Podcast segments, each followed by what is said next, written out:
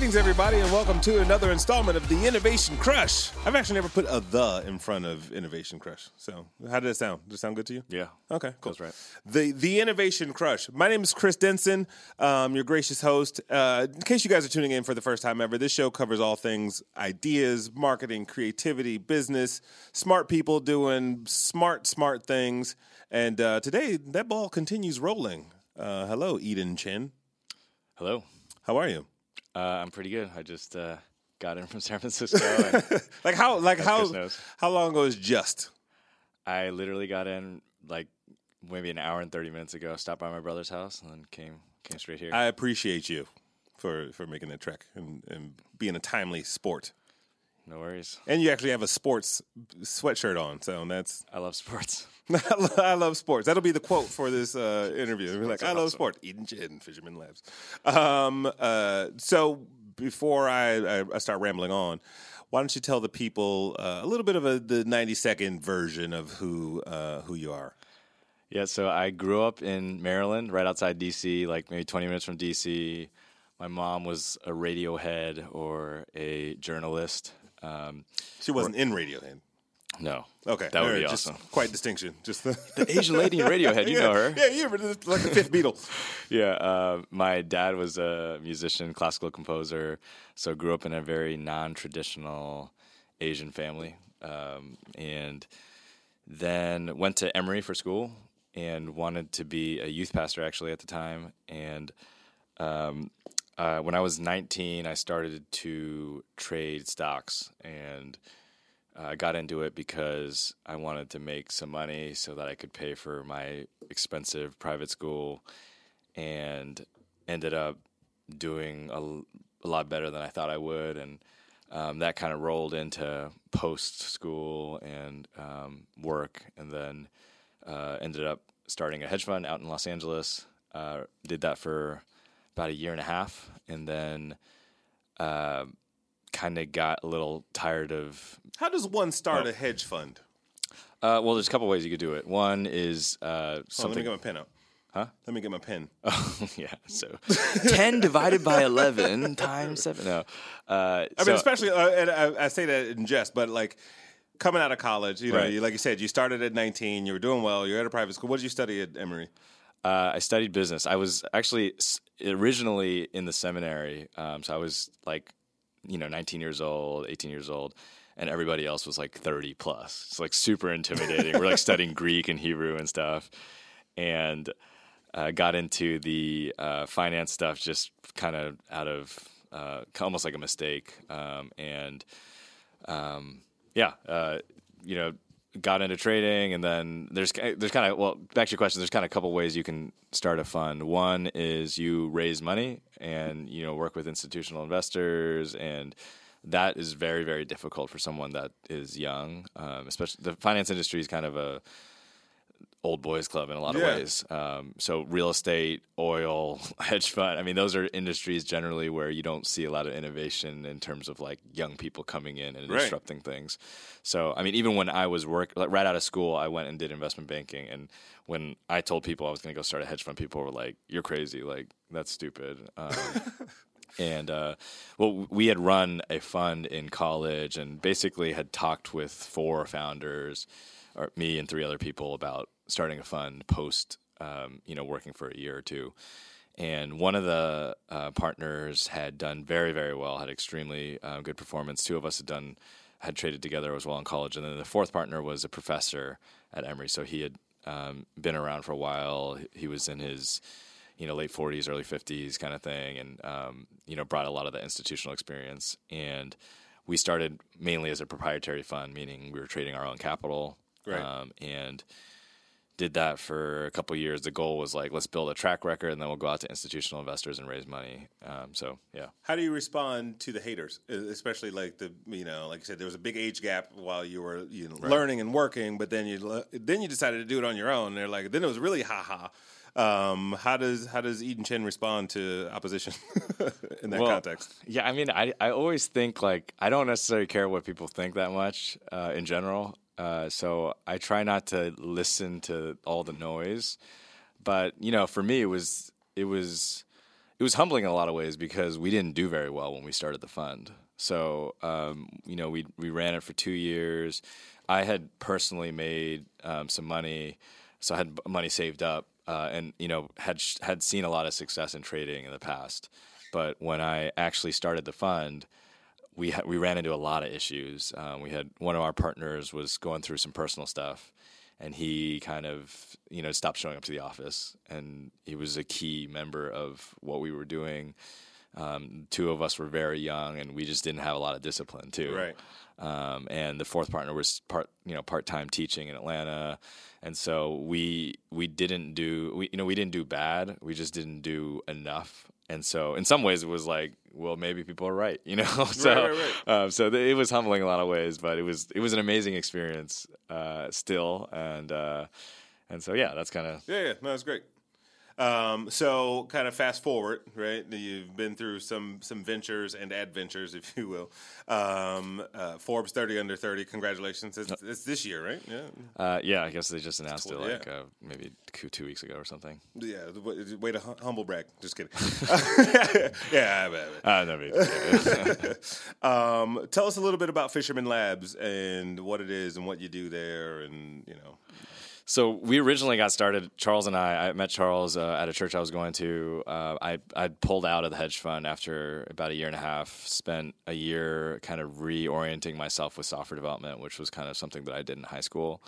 And Charles had been doing software development for 20 years. We met and we just got along in friendship, business, and we were like, how do we start something together? It doesn't matter what it is, let's just do something. And we originally wanted to do something like a Yelp for events. So kind of like, what is there to do tonight in Los Angeles? Like, I don't know, like what concerts are playing, what sports games are on, that kind of thing.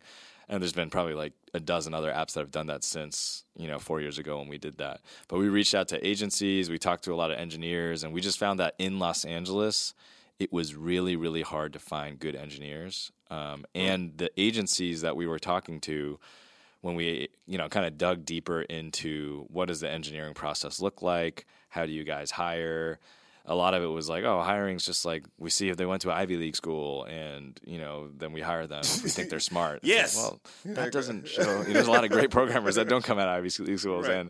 And the training process was just also like, we were like, the product development process of like, designers passing designs over to developers, designers understanding what standards, mobile design has, for example. So like a header needs to be X pixels high on iOS versus Android, how to, produce all the different dimension sizes for Android that need to be produced. Right. And then when engineering goes into actual production, how that actual production goes back to design and then goes to QA before actually going to launch. Like all that whole process that we had been familiar with because we were kind of like techie engineer guys. We were like, and other people weren't doing. So we were like, maybe it makes sense to like start something in this space. And like, we don't have to go through the fundraising thing and we can actually have a lot more control over, vision and a lot of the kind of unique things that we want to do. So that's kind of how we got started. And so we were talking about this before, you started off like, hey, we're going to create products, right? Right. And then and the company's only a couple of years old probably. We're on our fourth year now. Okay. Yeah. Double what I said. Yeah. But, and then you're in the midst of a pivot of sorts. Right. To align a little bit more on the marketing services side. Am I correct? Yeah, it's like how do we make essentially great products for people. So someone has an idea, someone has a target audience. How do we make a great product? So there's a lot of sort of quote unquote agencies that'll focus on how do we market a product or how do we sell a product. Our thing is like, that's awesome. And people are amazing at that. And there's a lot of creative people out there, but we want to basically answer the question, how do you create an excellent product? And so I think there's like somewhat of a merger between, building great products and quote unquote marketing nowadays. Marketing's still super, super important. And like I said, there's a lot of great creatives out there that are making amazing ads and that have amazing ideas and all that kind of stuff. Our thing is like, okay, you bring us the idea and we will turn this into like the best engineered product we can, make. And well, how's that? And just as a, from I guess, from a managerial standpoint, right? Like any company that pivots, right? And it's not like it's not a drastic pivot, right? It's you know, it makes sense, but. You know, people, whether they signed up for a job and they're like, okay, we're doing what now? Or even how to go out now, pitch and market that service to a different group that you were going. Like, what are some of the things you've experienced in the pivoting process that you've had to personally adjust to, or, you know, you've either found difficult or maybe even like naturally easy? Yeah, part of it was like, it was a little bit natural because we were doing a little bit like on the side consulting, because once people found out you guys are starting a company in technology, they're just like, oh, can you help us like answer some tech questions for us, right? And so we had done that very early on with Qualcomm and NBC. And we just started to figure like, well, we have these two great brands that we can put on our quote unquote portfolio if we do end up being sort of more of a services company. And like it's kind of a waste not to put that into a brand, because it's like we're doing this work, we might as well put it into a brand. And so we just did that, not really thinking this will become the company that we work on eventually. But then I personally just like fell in love with it too, because I always thought like the smartest people work in product, like on the, you know, on the actual like I'm going to start Facebook or I'm going to start Pinterest or whatever. Like they work on one product and they, you know, create this amazing thing. And that's what I wanted to do. I was like, oh, that sounds amazing. And I felt like, you know, service is kind of inferior because it's like you're always working for your client or blah, blah, blah, blah. But for me, it was like the more and more I did it, I was like, this is amazing because I'm constantly learning. I'm constantly working on new projects. I get to work with people, which for me is like the thing that I enjoy doing the most. And it's strategy, it's tech, it's design, it's all that combined, and it's working across different industries. And I just really felt like I was intellectually growing constantly, which is something that for me, it's just like, how do I constantly grow? And that was like such a great experience for me that we were like, well, let's just make this our thing. And so that we ended up doing that. That's full cool. time. And it's funny because like that, this is the moment your like eyes light up, right? Like, you know, this kind of like cross-functional, like, you know, satisfying a sense of ADD, if you will. Right. It's like, exactly. Like multiple inputs. Right. Give us some examples of the outcome, you know, like what, maybe like a project that you're like, you feel like as a crown jewel of what Fisherman Labs is put together. Yeah. So like one cool thing we're doing this next week is we're working with Regal, HTC and Sony, and for the Resident Evil launch. And one really, really cool thing that we got to do is build this VR experience, which is this zombie game where you put on this VR headset and you're shooting zombies. And if you buy a ticket to like Regal, you get to go to the LA Live and experience this. And HTC sponsoring it, Regal's on it, Sony's on it, and getting the different parties together and getting people excited about what virtual reality is, which is like this emerging technology that you know, we all think is going to do something this year. I think people are predicting like 12 million units this year, which compared to like, you know, iPhone sold, I think 200 million units last year. So 12 million is still nothing, but it's something that's emerging, and people that have tried it are fascinated by it. For us, we get to create this experience and get so many people interested in something like that.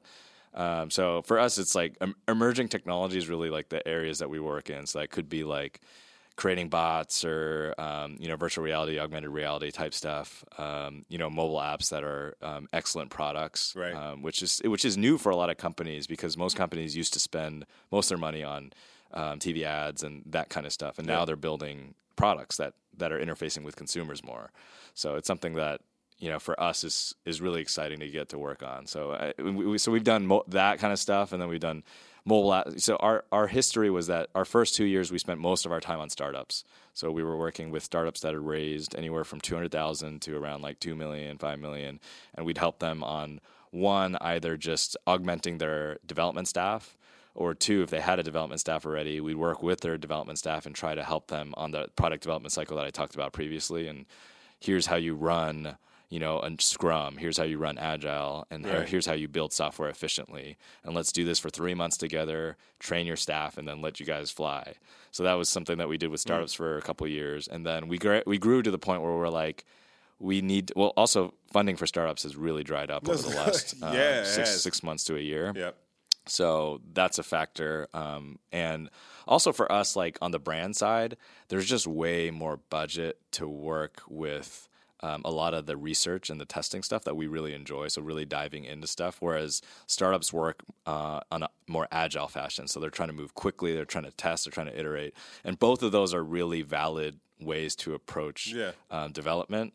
But they're different, and we feel like we can learn from both. It's like we can learn from the kind of nimble mindset, but we can also learn from the deep dive research mindset too. I think that's great. I do a lot of work with big brands and startups and kind of meshing them together, right. you know, and like forcing them to work together. Yeah. And it's because the expectation and the mindsets are like completely different. And most, you know, especially in today's sort of entrepreneurial culture, like most entrepreneurs haven't had much like corporate experience. Right. Mm-hmm. So, you know, when a client is like, let's have their PR team do it. I was like, there's two people that work at this company, right? Yeah. You know, just these like balancing out these misconceptions. But I want to go back to something that I think is kind of interesting, because were you passionate about finance? Because like I said, your eyes lit up when you start talking about like working with people and like being creative, but then the numbers is like very scientific and mathematical. Kind of obvious, but you know, what was it at the time, aside from like having some success at 19, that like money was the thing, you know, or finance was the thing that resonated with you? Right. I think like I love learning, and if you look at finance and capital markets, there's really an unlimited amount you can learn. Like capital markets are essentially like you're looking at global markets. There's constantly news hitting the wire, right? So you're constantly taking in news. You're looking at what was industrial production this week. You know what you know, what are weekly claims at, and you're constantly taking all this information from a global macro side, and then you're also digging into a company too as well. Right. So I think from the trading side, there's just unlimited learning in finance, which was fascinating to me, and then on the investment banking side, which was I was in for, you know, a year, 2 years. It's all about advisory, which is in a kind of a sick way, very similar to what I'm doing today. Right. Because I was like, I never want to do this again, and like I'm still like working for clients doing advisory, but just in tech. So people are like, "Isn't finance and like what you're doing today like completely different?" I'm like, it's actually like pretty much exactly the same. The main reason that I stepped away from the hedge fund side is hedge funds make money by the movement of money. So, you know, when you make one trade, someone is on the other side of that trade. So there's not a lot of actual production from a creative side that's actually happening. You're just monitoring, for the most part. Yeah, I mean, it's like a venture capitalist is a little bit different because they're putting risk at work, and then they're also advising the person that they're putting risk capital to.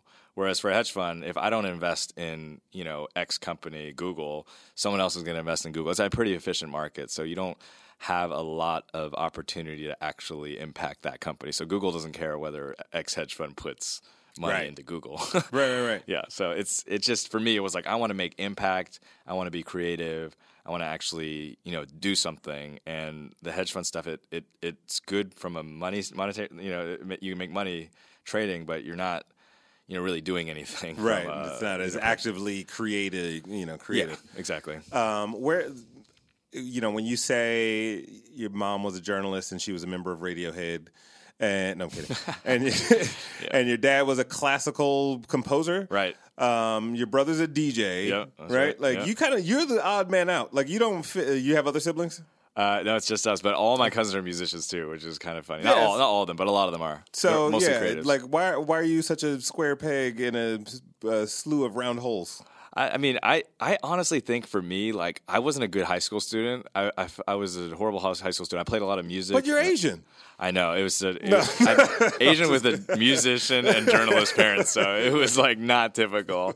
But, you know, I wasn't a good high school student. I played a lot of music, and I played a lot of video games. I mean, that's, like, what I did when I was young. But I felt like those two things grew my both, like, my love for technology. And music is one of those things which – it's kind of sad to me that music programs are being cut across the country because of budget issues, because I really felt like, for me, music took me to a place where I felt like my brain was like growing. Like once I got to a certain point, I was like, there's a lot of interesting intersections between music and math and music and other disciplines that I felt like it was very hard to be tangible. But when I grew older, I felt like I could pick things up faster than other people. Yeah, yeah. And a lot of that, I think, I mean, that could be just like some crazy, you know, but that's the science behind music, right? That's right. One of the biggest arguments about, you know, against taking music out of schools. Right.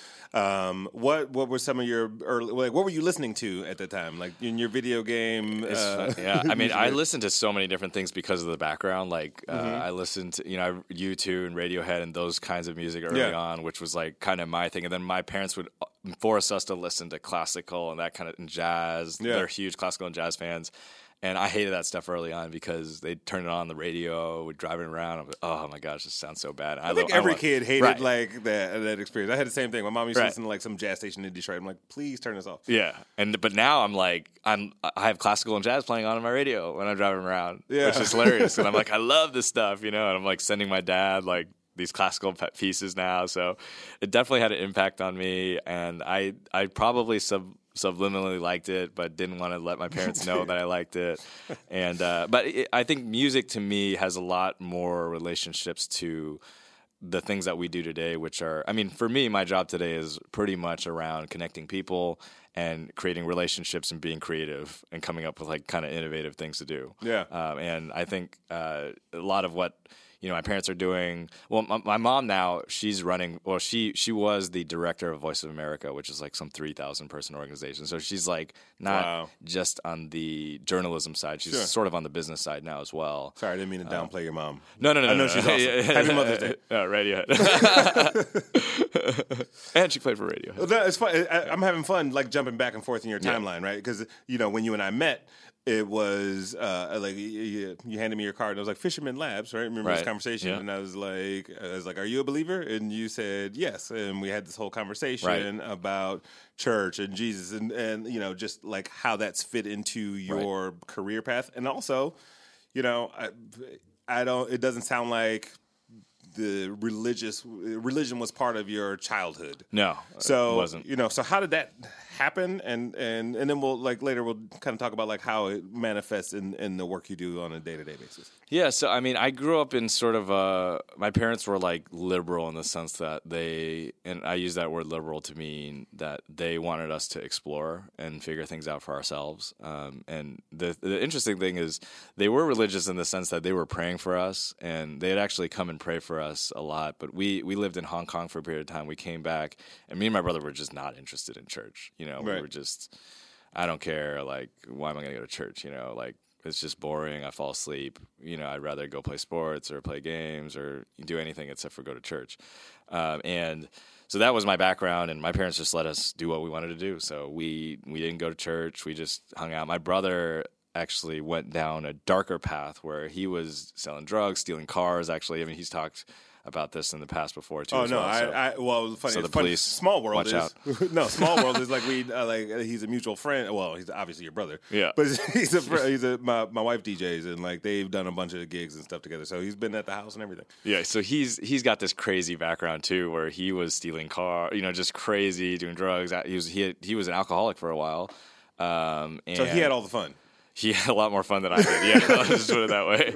Yeah, and I grew up wanting that for myself because I saw like, man, my brother's like people love my brother. He's got a crazy personality. He's super loving, super friendly, and people just love his kind of charismatic, personality. So I wanted to be, you know, the bad boy too, and do all that kind of stuff. So I grew up kind of like going to the mall, and we'd steal a bunch of stuff from the mall and come out and see how much stuff could we get. I mean, that was my background though.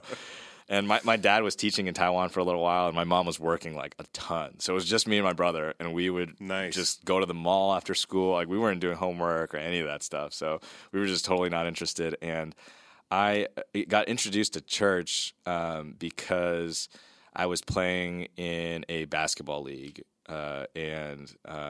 Again, my sweater says sports. Yes. Love sports. And generally, I love sports. Yeah, I just love sports. Yeah. So, I started playing basketball league, and the youth pastor that was the pastor of this church or the youth group was like, hey, come to Wizards games, because he'd always get past these season tickets from the Wizards. I was a huge Wizards fan, and I was like, sweet. You know, they were like good seats too. So I was like, you know, and Michael Jordan was playing that for the Wizards. Right. Yeah, so it was like, yeah, it was rad. It's a rare moment in time. Yeah. You had this experience. Yeah, so it was great, and I developed a friendship with him, and he invited me to go on this sort of like a missions trip to Nashville where they were, we were working with kind of low income and in this project, and there's a few people that had moved into the low income neighborhood, these projects, to basically... two of them moved from Germany, so they barely spoke English. It was pretty crazy. And one of them was this this amazing singer that from Florida that had this job, and he moved into the projects in Nashville. And I met these people, and I thought, these are the most joyful people I have ever met. Like they're in the morning, they're sweeping the floor, they're singing songs in German. They're like, right. You're like, what are these guys doing here? You know, why are they like? Why are they here? Why are they so happy? And that really just like locked into my brain. And when I remember I went back home and I could not like get that picture out of my head. Like the joy of just working in the hood and the projects and my life, which seemingly I had a lot of friends. I was, had everything I wanted. We were stealing. We were having fun. We were playing video games. We never really had to go to school because my parents were just not around and they didn't care too much. Like you were living the dream. Yeah, I was living the dream for a high schooler, you know. And I was that's the life I want now. Yeah, exactly. Yeah, but I was like, how are they happier than me? And maybe they're, and I kind of always knew, I think there's probably a God. I think to me, all this stuff around cognition and, you know, me having awareness and making, you know, making decisions that aren't rational, there has to be something there.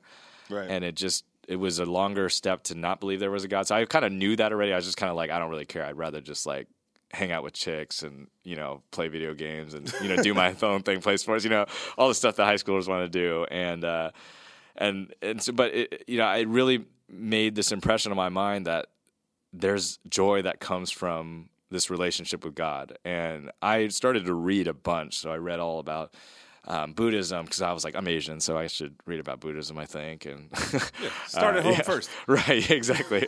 And, I read this one book that C.S. Lewis wrote called Mere Christianity, and that laid out Christianity to me in a way that I had never, you know, heard about religion before. So I read that. It had a huge impact on me in terms of kind of the answer to the problems and evil in this world, and the answer to the goodness and love in this world too as well. I didn't see anything that answered those two things, and the problem of like guilt. How do you deal with the guilt and shame that we all struggle with, and how do you deal with the joy and love and that humans have for each other? But they're also killing each other too. Right. So it's like that tension I felt was so well communicated in the gospel and in the message of Christianity. So that's when I got interested in Christianity.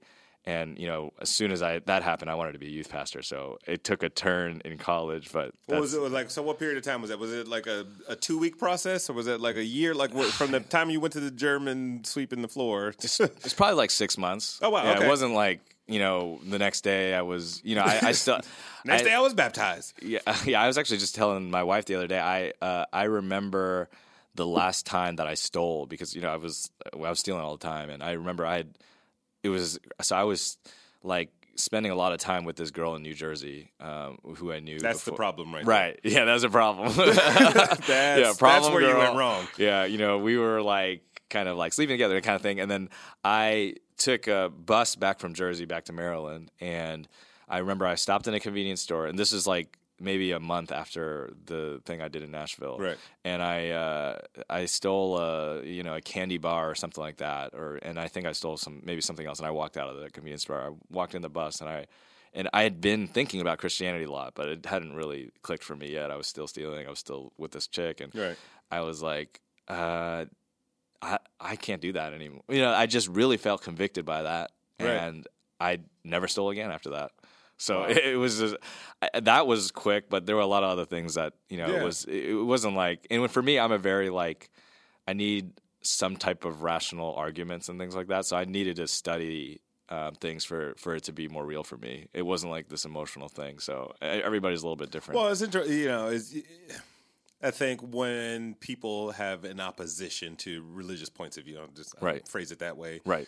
you're like, you're also very intellectual with it, right? Like you like you said, you've read, and most people will quote the Bible, right? You said C.S. Lewis, you read about Buddhism, like you were just kind of like absorbing the entire ecosystem, and I think that, you know, the silly phrase that came to my head, it gives you like a little bit of a superpower, and especially in terms of being able to have a like an intelligent dialogue, because most people who are like Bible thumpers, if you will. Yeah. It's like their conviction isn't wrong, but it's not like it's not an intellectual point of view. And some people are more moved by feeling than intellect. Of course. And you know, humans are all different and we're complex, and I'm sure there was an emotional side of it as well. But, you know, for, I'm sort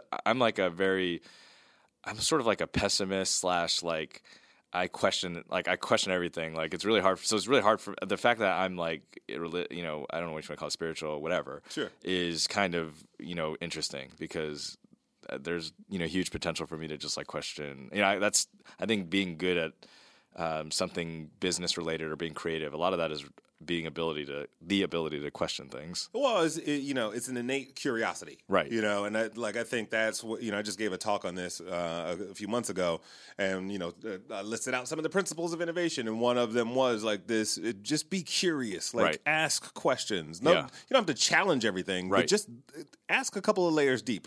Right. You know, and that happens. Yeah, I have like this whole notebook. My wife like just jokes about it all the time that I keep that is just about things that don't work that should. And then the other half of that is just business ideas. And I have like literally hundreds and hundreds of things that don't work. Like every day I'm just pissed off about something. Like, why does it, you know, the heater and cooling system, why are they so big? You know, they're like these huge like HVAC systems outside of homes, or like, why does artificial grass suck? And like, why is it 50? Like someone quoted me $15,000 for artificial grass. I'm like, this is plastic green stuff that you're $15,000, you know, and you just start to think about that. And like, people are like talking about a drought in California, and you're like, why is water an issue? We live next to an ocean.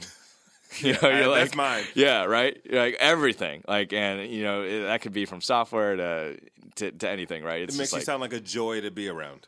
Right. It's fun. It's entertaining, I'm sure. I love this. So Fisherman Labs, you can teach a man to fish or lead him to whatever. Where does the poetically? Where does that or does it fit into your? No, it does. You know, the really funny thing is I hate seafood. And people, you know, we did like a SWOT analysis. Why does seafood have to come from the sea? Like that's one of your questions. Yeah, there you go. Yeah, no, we did like a SWOT analysis for our partners the other day, and one of the weaknesses of mine was like, he doesn't eat seafood, he can't go to business dinners. I'm like, how's that a weakness? But no, I mean, the fisherman thing to me, I think no matter what you think about Christianity, the most impactful group in the history of the human race was these 12 apostles of Jesus, and you know, these 12 people, you know, most of them were fishermen. That's what they did as a profession. Right. And then Jesus told them to go fish for men. And that from a political standpoint, from philosophical, from culture change, like our cities are named after, you know, these religious things. Our names come from, you know, these people, Peter, Paul, and these people had such wide influence across culture. You know, they influenced the early Roman culture all the way to all of Western culture, all the way to now Eastern culture. The fastest growing place that Christianity is growing is in the East now, you know, and in Asia and Africa. So all that huge impact, like you can argue about whether it's true or whether it's false, but if you just think about impact over time, like these people had massive impact. And I think that's like ultimately what we're interested in. Like, how do we make impact? We get the opportunity to come alongside C-level executives and entrepreneurs, and we get the opportunity to advise them on what they should do next. And that to us means we get a lot of influence on hopefully advising them to make great products and things that are, you know, excellent.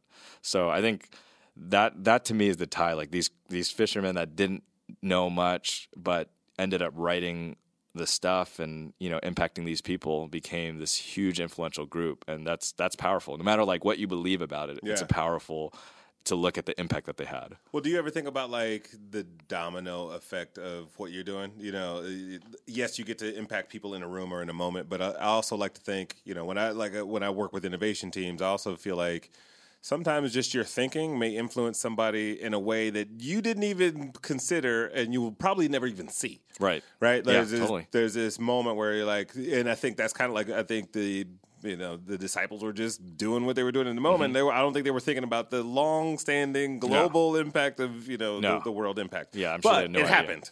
Right. So, like, do you ever, does that thought ever cross your mind, or you try to stay in the moment, like when you're when you're having these creative brainstorms and problem solving sessions? No, I mean, I probably think about that probably more than they did. I'm sure they were in the middle of the Middle East, like, you know, not even like a big city. Right. Like, you know, I can't imagine how they could ever imagine what would have happened with a movement like that. You know, for us, I think we're intentionally trying to impact people. So I think there is like more intent there. Yeah. But, you know, I don't know. I try to like, I think there's probably more planning that happens in a business than those guys were doing. Maybe. I don't know. Maybe they were doing a lot more planning than I thought. But. Well, by the way, I would argue that the other influential group of roughly 12 individuals is the Wu-Tang Clan. There you go. Yeah. CTRL Collective exists to inspire. We are a home for aspiring and established entrepreneurs looking to create, mold, and shape the future. The environment we create is purpose-built to inspire innovation and propel new ideas. Well stated. What did I just read? So that's kind of like the mission statement of CTRL Collective. So we have an interest in this co-working space. It's based in Playa, but we just opened a co-working space in downtown. And a second one, right? A second one, yes. Right? And we're there's a few other ones in the works right now, in throughout LA. And we want to be this brand in LA around, you know, building community, you know, building innovators, supporting people that are trying to do impactful things. And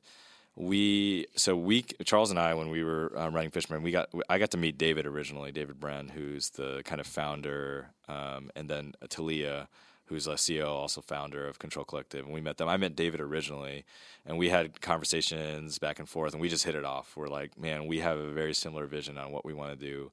Fisherman at the time was thinking we need to go out and like buy an office, or we wanted to like be in a location. So what does that look like for us to either buy an office or rent an office or maybe do some type of co-working thing?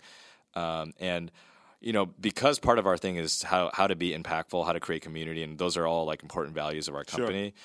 Co-working seemed to make a lot of sense, but running a co-working space is very, very difficult. So it seemed to work very well where we could come alongside and partner with CTRL. And they were looking for investors, they were looking for partners as well, and so we just got along. We just really got along, and we became kind of like partners with CTRL, our company. So we're housed out of there, and it works really, really well because we're an agency, and we do work for brands, but we get to operate in this bigger ecosystem of, you know, 200 plus events a year at our Playa office. That's amazing. And you know, we're involved in the planning of some of those. We're involved in trying to going to them and interacting with people. But we also, you know, run our own company too as well. So it's a great kind of fit for us. And you know, we've been there for about just over a year now, or maybe it hasn't even been that long, but it's been about a year now, and yeah, it's been awesome. What's the Eden Chin definition of community? I think like community to me is being able to give to somebody without necessarily. So it's. Community to me is like true friendship, right? Authentic friendships with people. And that usually means liking your time with someone and not necessarily doing it because you're getting something in return, but because you enjoy the presence of that person. Mm. So I think like inauthentic communities are when, you know, everyone's there because they're trying to get something out of it, which, you know, that's the initial point for a lot of relationships, which is fine because, you know, if it's hard to even make contact with someone without some reason for that. But beyond that, it's like, man, I enjoy this person. You know, I really enjoy their personality. I enjoy learning from them. And, you know, that there's that mutual respect both ways. So I think that across many, many different people is what we're trying to create. So like CTRL Collective, for example, a big portion of the CTRL spaces, if you've been there, are open space, which is different from a lot of other co-working spaces where a lot of it is private office, and it tends to be just like a huge building with a lot of private office spaces. Right. With CTRL, it's a big open space. There's tons of events. Members get to go to the events, and that forces some level of community just by nature of. Do people like that though? Like, there's always a balance between like, right. I need to make a phone call, or I don't want anybody to see what I'm working on. Like, totally. You know, and there's some practicality to that. So like, right. where does that part play into? Because it's co-working spaces are, it's, I mean, that's obviously a growing right. area of yep. business practice, but, you know, there is some reservations, whether it's a generational thing totally. Or just like, I don't get it. Like, but what do you? Yeah, there, I mean, I think there totally needs to be a balance. So we have rooms, we have like 5 rooms in the open space that you can just go into that are like, sort of like phone booths. There's TVs in there and you can just sit there and work and reserve those rooms. Yeah. And anybody can reserve those rooms and it's part of your membership. So it's one of those things where you want the open space because there's community that's driven there. But if you need to go and work and you don't want to be disturbed, you go in one of the rooms and you just crank out. Or if we have a meeting, for instance, I mean, we have meetings all the time as an agency. Right. We have access to all these different meeting spaces. So every time, so part of our process is anytime we have a client come in, we have rooms booked. And you know, or else we would just be in front of like 100 other people and they'd be listening to what we're doing. Exactly. So totally. So we're going to give you. Yeah, exactly. No, that's cool. So when you mentioned these events, like what are? I mean, give us an example of one, because 200 plus, like it could be very repetitive. It's the same thing, but to program yeah. that is like a whole other beast in and of itself. Totally. I mean, there's like so we do you know, it's your standard kind of like dev events where we're doing like kind of like. Learning JavaScript, and you can go and, you know... Sign me up. Yeah, exactly. Be with a bunch of people that want to learn JavaScript, right? Or like growth hacking 101. You know, you have those kinds of things. And you have like kind of funny stuff like bring your dogs and like dog community. And they have like, you know, like, oh, there was a day where we had like 100 dogs. Like, I can't remember how many. It was like 120 dogs at the office. And I was like, what is going... I mean, I'm not down with this, but some people are, so... Yeah. Yeah. I'm allergic, so I wouldn't. Yeah, exactly. There you go. No, that's super cool. As we sort of wind down a little bit, you get to see a lot. You're also curious. You're also intellectual. You're also an overachiever, which I hate about you. You're 29, is that right? 29, yep. Yep. You know, it's funny. I got called for a 40 under 40. Nice. 2 days after my 40th birthday. Oh, you're like, you're too late. Yeah, yeah. I was like a day off. Matter of fact, it was one of those things. It was like, how old are you? And I was like, why? And I was via email, like, why? What's up? And then it was like, I was like, my birthday, I just turned. It was like, you know, the 6th, and the person didn't respond. Like they didn't respond wow. to the email. But later ageism. I had a conversation with exactly right. Yep. I get it all: age, race, sense of humor. Right. Yeah. So you've seen a lot. That's where I was going. The show's called Innovation Crush. What are you currently crushing on? You've talked about AR. You've talked about Jesus. You've talked about, you know, startups and money. Like, what is something right now that's kind of like on your mind? You're like, oh my gosh, I can't get that off, and I have a huge innovation crush on that. Yeah. So something that my wife and I are super, super passionate about is community. Well, we love Los Angeles, first of all, as a city. But, you know, I have passion for community. I just kind of talked about that a little bit. But so we, about 2 years ago, intentionally moved into South Central. We came out of this environment where, like, I personally became Christian because I was working in a low-income environment and, you know, serving people in low-income environments, and found so much joy in doing that. And I spend most of my day working with clients, you know, innovating, coming up with kind of cool solutions and, you know, working on making an app or a website and things like that. And I love that. And it's so fun. But part of me, like, really missed also spending time with people that are not inundated in tech all the time, yeah. you know, and they go out on their street and sit on the porch and they're saying hi to their neighbor kind of thing. And something about Los Angeles that's really unique about this city is that it's a city of neighborhoods, right? So you could be in South Central and experience one type of neighborhood, then you could go to Beverly Hills and experience a completely different neighborhood, and then you could go to Hollywood and where we are now, and it's totally different. Every neighborhood, Venice is different, Silver Lake's different. You have all these different neighborhoods, and each one has its unique personality. And the cool thing about South Central is a lot of the people that live there have been there for 20 years, 30 years, been there since the 70s. And they all know each other by first name basis. I have like amazing stories to tell about how my neighbors have served me being there. We're like the only Asian people in like maybe 3-4 mile radius. And people just love on us. And you hear all these bad stories about South Central and gang violence and all that stuff. And some of that is true, but a lot of the stories that are about how people love on each other that's not talked about. And right. So I think like, you know, definitely passionate about seeing inner city development happen. I'm passionate about seeing minorities get into technology and get opportunities to, you know, we had for a while about 20 kids from the local neighborhood coming over to our house, and none of the 20 kids had stable fathers at home. So for me, just even empirically looking at my neighborhood and the problems why a lot of young black men in my neighborhood get involved in gang violence and selling drugs and using, a lot of it has to do with a lack of male, mentorship and influence. And, there's great moms but they're working like 2 jobs and they're trying to do all this stuff for their kids, and their kids are just out and about during the day. And we had, about 20 relationships with about 20 kids, and those kids, none of them have fathers.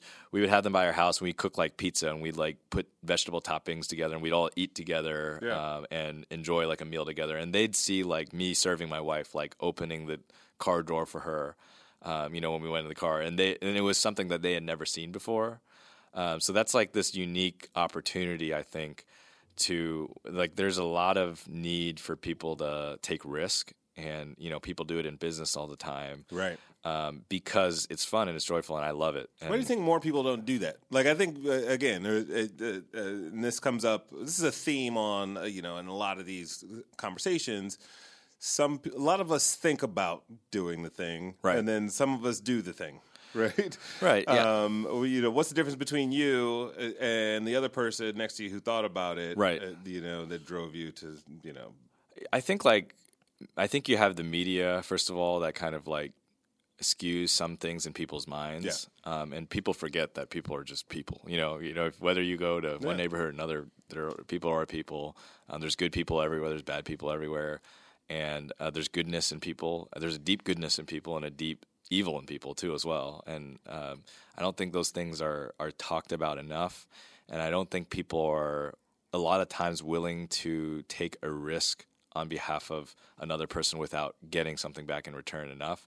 And I think what people don't realize though is that we get like a lot of people are like, oh, you guys are so cool because you moved down, but whatever. And for us, it's like, no, we actually really enjoy this. This is not a right. This is not like a PR thing for us. Like we enjoy our neighbors, we enjoy the kids that we get to interact with, we enjoy the local church that we go to. That's like a 25-person church plant. We enjoy those things, and it's refreshing, and it challenges a lot of my assumptions with.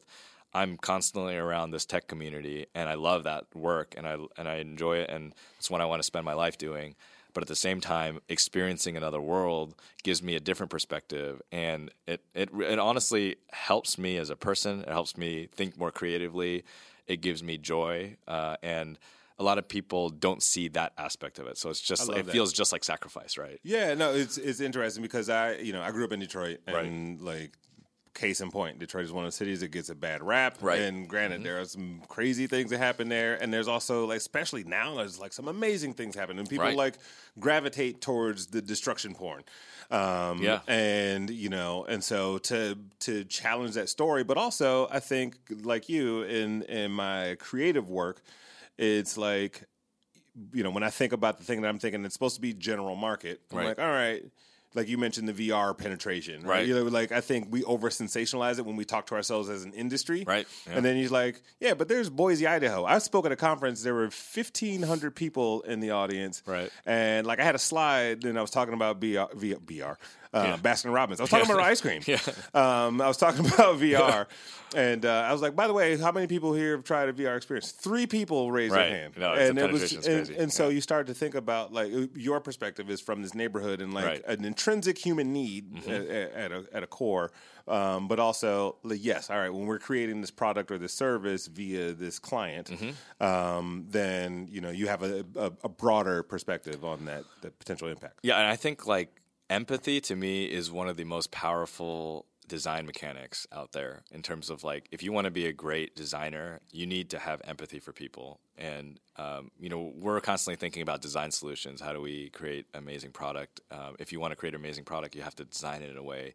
And I think, you know, there's a term that's sort of like empathetic design. And, you know, there's a lot of, like, agencies out there that are producing work that the thing looks really, really good, but then just because something looks good to what we think should look good doesn't mean the general population will love it. Right. Which is, you know, shocking to us as, you know, creatives, designers. Borderline offensive. Yeah. It's like, no, people don't love great design. Well, it's like, well, what is great design? You know, design means, like, understanding someone and being able to design so that they feel like the product that they're using is both usable in the sense that it's obvious, like, they know they're not getting lost in it, and it looks good to them too. And that's a hard thing to do because we have such a, you know, vast population. But if you don't understand people, you're not going to be a good designer. Right.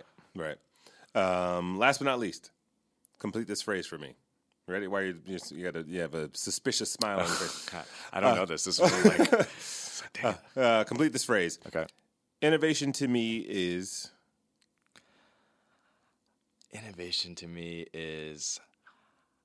I think it's doing something new. Obviously, I think that's like your textbook definition. But I think to me, if you innovate well, you're surprising people.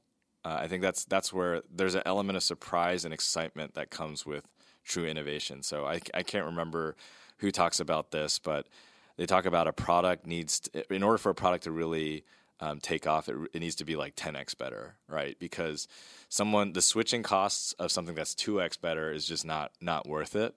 But if something is 10x better, you have a huge incentive to switch and like Uber versus taxis, for example. Right. You know, the experience is so much better, not just on, like, you know, the quality of the car and that, but it's the timing. You know, you're not calling a phone number, you're showing up. There was a water bottle early on, and you got all. I mean, it was such a great experience. You felt like a baller. Like, that was you know, when Uber first launched, and it was just black cars, and I was like, ooh, like I'm in a black car. Like, it was just, you know. It's convenience, it's comfort. It's like there's so many different elements to that. So the true innovation that's happening, I think there's an element of shock and surprise to it that really catches you off guard. And then you're like, I'm interested in checking this out. I'm interested in trying this. And I think, you know, too many times we kind of just are willing to do a little, like, 1.5x better. But what we really need to do is, like, think of a completely new paradigm on how to, you know, really shock people with an amazing product. I mean, we all the time look at, like, Fortune 500 apps just because, you know, we use apps as examples. I mean, these people are spending millions of dollars on these applications that just basic issues are there where, like, you know, like, for example, Google says that, like, engagement with the hamburger menu on mobile is something that should never be used. Like, hamburger menus engage way lower than bottom menus. So unless you want to hide something, you generally do not use a hamburger menu. And then if you already use a hamburger menu, you usually see that hamburger menu on the top left. So the consumer is expecting to see a hamburger menu on the top left of their app. Now there's apps that put hamburger menus on the top right, you know, for no reason. You know? And users are used to seeing, you know, header sizes of, you know, of apps at a certain, you know, height, and people don't. And also buttons. Buttons need to be a certain height, or else a user's automatically going to realize something's off with this. And they don't know what's necessarily wrong, but something's off. And, like, all these little details add up to, like, a great application. And if you're just kind of focused on, like, let's make something pretty and put it together real quick and let's launch it, then you're not 2x better, you're nothing better. You're like just status quo, and most stuff out there is like that. Best. Yeah, right. Yeah, you're different at best, and maybe you have some. And a lot of people are like, we need an app, and like we're a big company, we need an app. You know, we're Chick-fil-A, we need an app.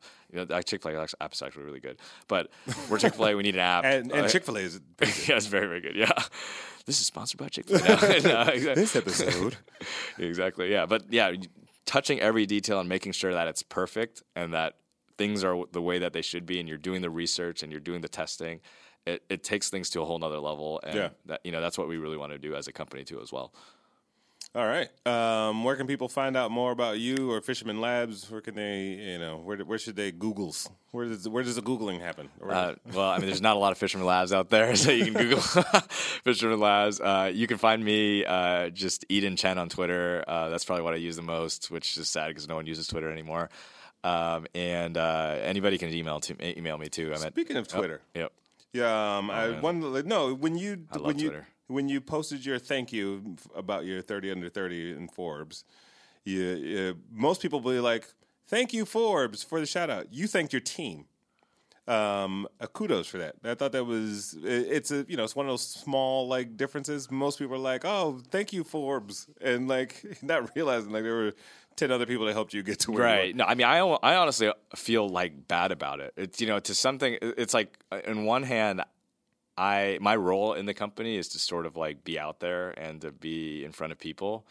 But just because I'm in front of people and get credit, and it doesn't mean that there's not like a ton of other people. I almost feel bad for my team in some ways when stuff like that happens, because it's like people see me, but there's so many other people that are doing things. So I want everybody to be seen, you know. So I think if you're the one opening the door, that's totally fine. But I think the fact that you had the wherewithal to like do that in a public moment, I thought that was pretty cool. Well, thanks, man. Yeah, we have an amazing team, so they're kudos to those guys. Yeah, screw them.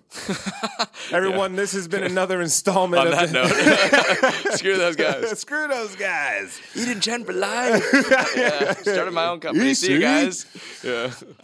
Anyway, this has been another installment of Innovation Crush, and we will talk to you next time.